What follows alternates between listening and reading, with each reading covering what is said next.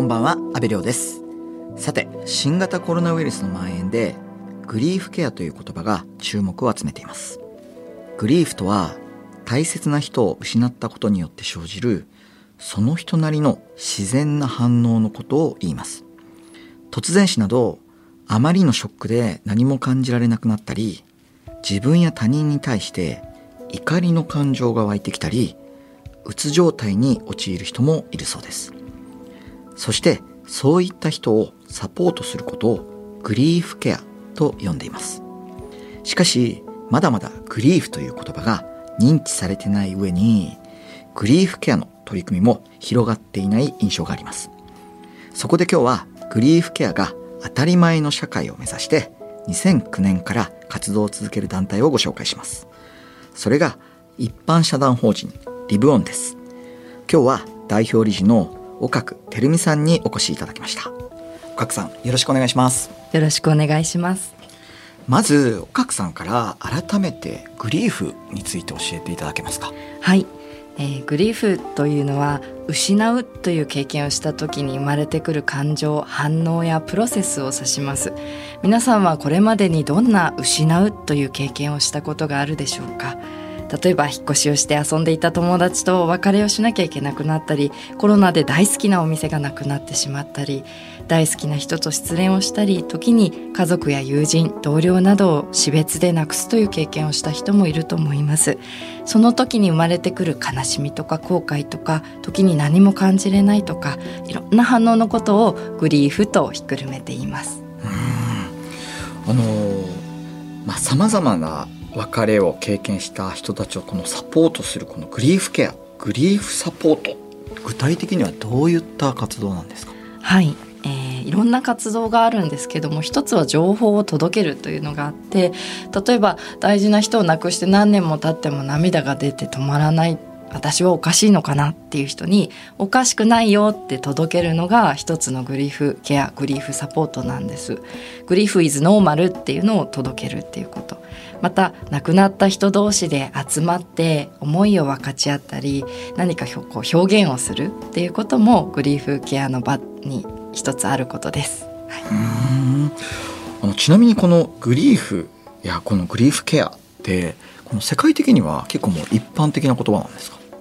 えっと海外ではグリーフサポートとかグリーフワークって言葉は有名なんですがグリーフケアは和製英語なんですね。なので、えっと、グリーフっていうのはその言葉自体は海外では当たり前です。で WHO のその健康という定義の中にスピリチュアリティっていうところの健康の定義があるんですね。体の健康だけじゃなくて他にも社会的な健康とか様々な中にこのスピリチュアリティっていうところがあってそのスピリチュアリティのケアとグリーフケアっていうのはよく重ねて語られることがあります。というのもグリーフっていうのを失った時に人間の根源もう生きてる意味なんかないんじゃないかっていうそういうスピリチュアリティに影響を与えるのでそうしたところでよく重ねて議論をされたりもしています。特にターミナルケアの現場とかですかねスピリチュアルケアっていう言葉が出てくるのは。まあスピリチュアルケアも結構それだけで広いものなので 語るとあの終わらないものですが。いやでも今のお話聞くとスピリチュアルってすごい大事だと思うんですけどとかくこの日本人からこう スピリチュアルって話をするとあえちょっと大丈夫みたいなあの 雰囲気になるからあんまりなんか自分から言い出せないようなちょっと雰囲気も日本ってありますよね。そうですね。なんかオーラが見えるか見えないかみたいな怪しい世界になりがちですけども人間の根源なのであのこうなくななくしたのになんで私は生きていかなきゃいけないのとか私も母親が亡くなってるんですけども母親亡くなった後に死にたいっていう自分の本当に生きる根っこのところをこうズタズタにされたところにこう向き合っていったっていう経緯がありますね。誰しも多分関係があるんですけど言葉としてはちょっと遠いイメージかもしれませんね。あの岡久さんがそもそもリブオンを立ち上げたきっかけっていうのはどういったものだったんですか？あの今申し上げたように私自身も母を亡くしていてそれが19歳の時だったんですね。大学入学の直前だったんですけどもでそこから、まあ、鬱にもなったり学費を稼ごうと思っても働けなかったり中退の危機が私は9年かかって卒業してるんですけども3回やってきたりとかして。でもその間にたくさんの大人の人たちに支えてもらったり同じ経験をした人に出会うことができて自分にはたまたま巡り会えたグリーフケアグリーフサポートをこの世の中に当たり前にしていきたいなって願ったんです。恩送りという言葉がありますが恩を返すだけじゃなくて今まさに経験している人にその恩を送っていきたいなと、まあ、そんな思いからその団体を立ち上げるところにこう近づいていったようなところがあります。あの19歳でお母様を亡くされたということなんですけれどもそのおかくさんにとってご自身のそのグリーフの体験ってこうどういったものでしたか？私にとってはあの母親が自殺で亡くなってるんですけども自殺といっても亡くなる前から私の場合予期できていて母がうつ病を十何年患ってたのでもう死にたい死にたいって最後言っていたんですね。なので亡くなった時に安堵安心ほっとする気持ちが生まれてきたのが最初のグリーフの反応の一つでした。でも当時はグリーフって言葉も知らないしグリーフに安心があるなんてことも知らないので自分は冷たい人間なんじゃないかと思ったんですね。でもずっと苦しんでた親を亡くす。それは私の場合はうつでしたけども人によっては介護で亡くす人もいるでしょうしその時安心するのも自然なんだっていうのを後で知ってなるほどって思ったのをすごく覚えています。でしばらくして洗濯物を畳んでる時にあもうこの洗濯物を畳んでくれる母親はいないんだって気がついた時に悲しいっていう涙がこう悲しみの涙が流れてきましたね。あのおかくさんが立ち上げたリブオンの活動について伺いたいんですが、はい、グリーフサポートの一環として開催されている会があるんですよね。はい、はいえー、大切な人を亡くした若者のための集い場というものを開いています、えー、10代から30歳ぐらいまでの病気や自殺事故などで親や兄弟友達などを亡くされた若者が集う場なんですけどもその場自体はあの大事な人を思ってその思い出話をしたりとか今辛いっていうことをこう分かち合ったりとか。で言葉だけじゃなくて、えー、例えば折り紙をちぎって亡くした人のことを思って表現をしてみる。なんか自分なりのハートをいろんな色を使って作ってみたりとかそういったようなワークをしたりもしています。で内容は様々ですが現在隔月で行っていて奇数月は京都のリアル開催偶数月にはオンラインでの開催をしています。なのでオンラインの方は全国から参加が可能な形になっています。うんいやなかなか確かにその自分の気持ちを一つあの説明するって言ってもなんだろうモヤモヤするとかムカムカするとか、うん、なんかイライラするとかそこら辺ぐらいのことはまあ言えたとしてじゃあそれは具体的にどういう理由でどういうふうなことがあったらそれはその気持ちは収まるんですかとか、うん、そういうのって確かに言葉を持ってないですよね。そうですね。みんななんか言葉に収まりきらないからこそ時に絵の具とか折り紙とかあと貝殻を選ぶとかその時壊れた貝殻を選ぶのかちょっとこう大きい貝殻を選ぶのかでその人のその時の気持ちを表せるっていう方法をいろんな形で私たちは作っています。あの自分の気持ちを表現したり話をしたりすること自体をためらう方もいると思うんですけども、うんはい、集い場を運営する上で心がけていることってありますか？はいあのグラウンドルールと言われている世の中ではグラウンドルールと言われてるんですが私たちの団体では集い場で大事にしていることというのをこう作っています。例えばその中には、えー、ここで出てきたことは外に出さないとか話したくないことは話さなくていいとか自分自身を表現したことそれについては比較やジャッジをされないといったようなその人が安心してその場で過ごせるようなことをこう共有してから会を始めるようにしています。実際参加された方からはどういった声が聞こえますか？そうですね。まず他にこうこの世代って亡くしている経験をしている人に出会えないのでこの場に来て初めてそういう自分と似たような経験をしてる人がいて自分だけじゃないんだって分かってほっとしたっていう声とかまた自分の気持ちに初めて向き合うことができたっていうような声もありました。FM93 AM1242 日本放送。安倍亮の NGO 世界一周。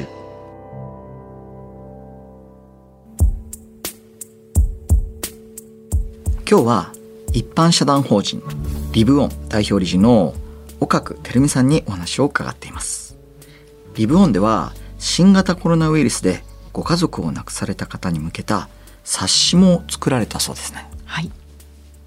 えー、コロナ禍で死別を経験したあなたへという冊子です。今日スタジオに持ってこさせていただきましたが、えー、この本自体はですね新型コロナまたはこのコロナの状況下で大切な人を亡くされた方に、えー、届ける情報になっています。最後お見舞いに行けなかった。十分に会えなかった。葬儀はほんの少人数でしかできなかった。みたいなそういった方がたくさん今いらっしゃるのでそうした方々が抱える曖昧な喪失というものとの向き合い方についての、えー、ことを書いたりしています。1万冊作り遺族や医療従事者、えー、当事者に関係する方へは無料配布をしています。またその他の希望される方にも販売をしております。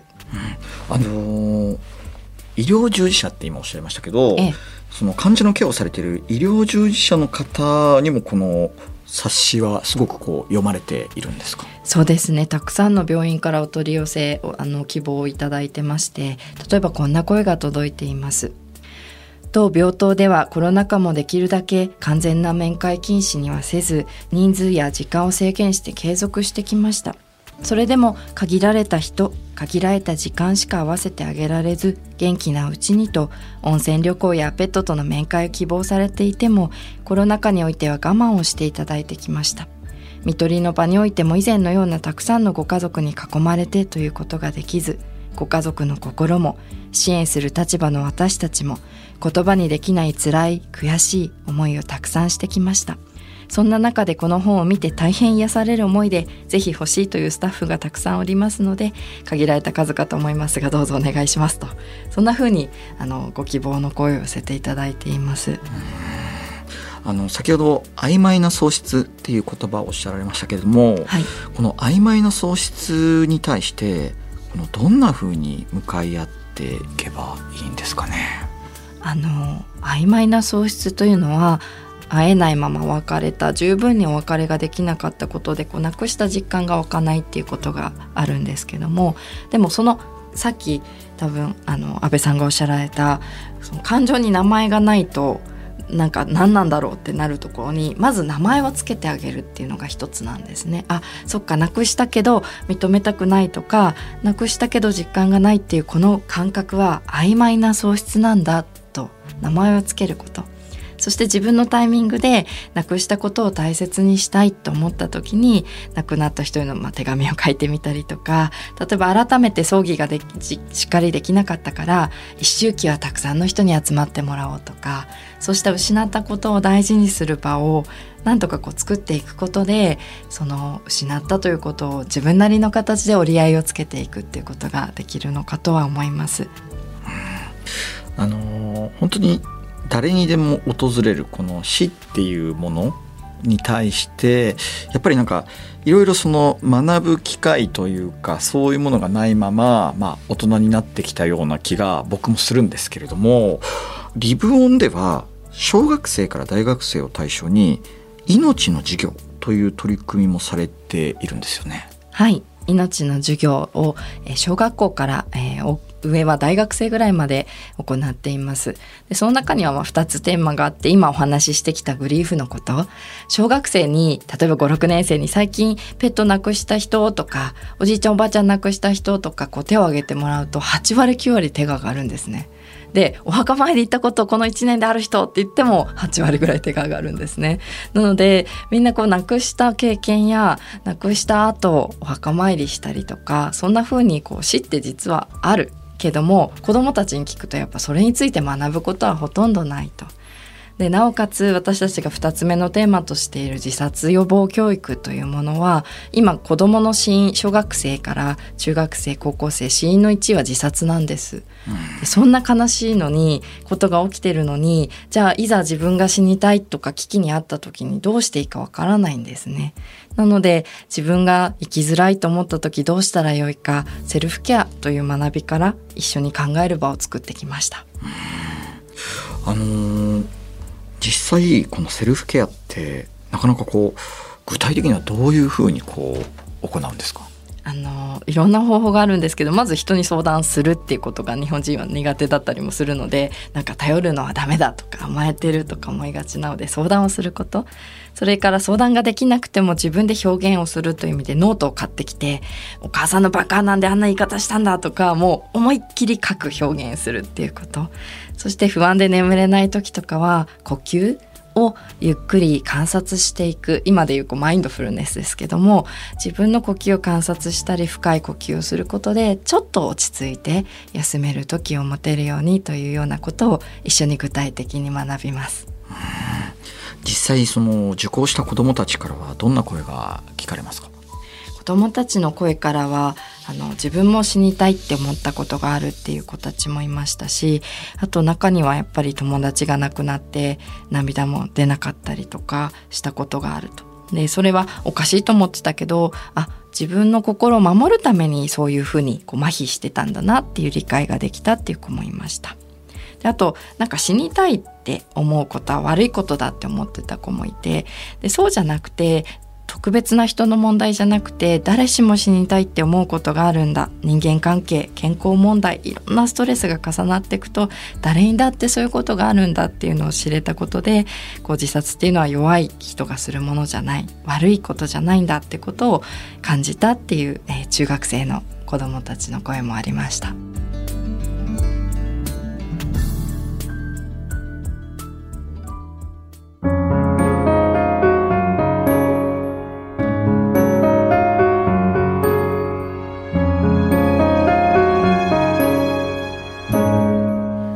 京有楽町にある日本放送からお届けした安倍亮の NGO 世界一周。そろそろお別れの時間です。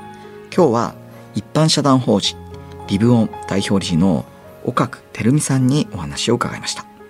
最後に大切な方を亡くされ今も複雑な思いを抱えた方へ岡久さんからメッセージをお願いします。大切な人を亡くすと一旦はその人との関係がもう途切れてしまったって思うかもしれませんがその人その人の形で自分なりの形でもう一度亡くした人に思いを伝えられるならどんな風に表現してみようとか亡くなった人との思い出を尋ねてみようとか亡き人との関係を生かし続けられるっていうことをもしかしたら希望に持てるのではないかっていうところに皆さんへのメッセージを込めたいなと思いました。ありがとうございます。今日ご紹介した集い場についてまたコロナ禍で死別を経験したあなたへという冊子を読んでみたいという方も詳しくはリブオンの公式ホームページをご覧ください。ここまでのお相手は阿部亮でした。